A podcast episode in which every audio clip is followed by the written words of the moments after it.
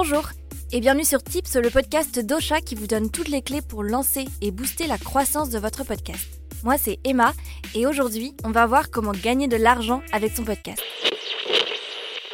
Salut à toi, jeune podcasteur. Toi aussi, tu veux gagner 50 000 euros par mois en travaillant deux heures par semaine sur ton podcast? C'est super facile. Inscris-toi à ma formation pour.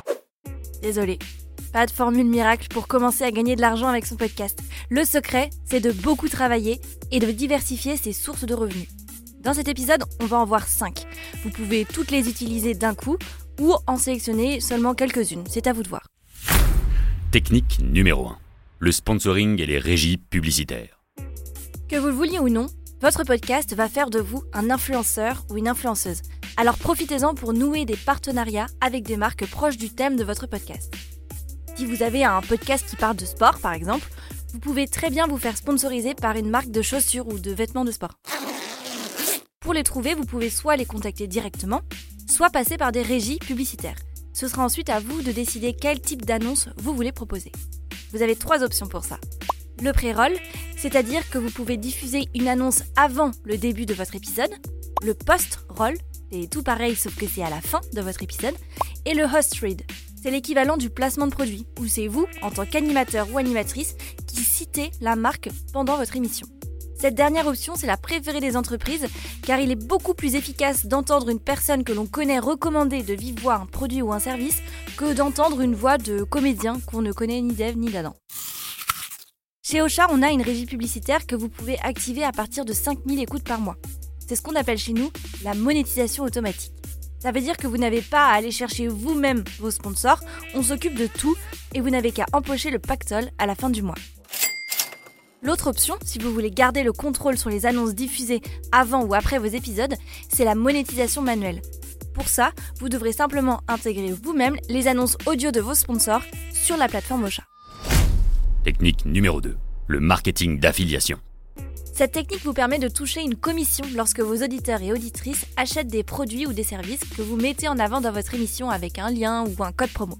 Par exemple,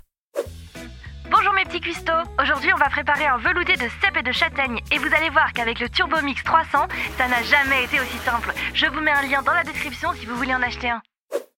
Vous pouvez trouver des programmes d'affiliation pour presque n'importe quel produit aujourd'hui, mais essayez de proposer des produits ou des services qui sont en lien avec le thème de votre podcast. Ça évitera les mauvaises surprises pour votre audience.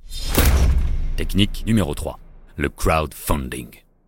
Votre audience peut très rapidement devenir une communauté engagée, prête à vous soutenir coûte que coûte pour que vous puissiez développer votre podcast. Le concept du crowdfunding, du financement participatif en français, c'est de permettre à n'importe qui de vous faire un don ponctuel ou récurrent. Si ce système vous intéresse, je vous encourage à aller faire un tour du côté de Tipeee, Ulule ou Patreon. Alors oui, au début, vous aurez très certainement des dons de vos parents et de vos frères et sœurs si vous ne les avez pas trop embêtés quand vous aviez 6 ans. Mais vos auditeurs et auditrices les plus fidèles seront ravis de pouvoir vous soutenir et vous verrez qu'avec le temps, vous pourrez générer un revenu mensuel relativement stable. Technique numéro 4. Une boutique. Pourquoi ne pas vous lancer dans la création d'une boutique en ligne? C'est un excellent moyen de gagner de l'argent tout en augmentant votre visibilité. Vous pouvez faire des tote bags, des casquettes, des mugs ou encore des chaussettes avec le logo de votre podcast. Encore une fois, votre communauté peut rapidement devenir fan de votre émission et elle serait super contente de pouvoir porter vos couleurs.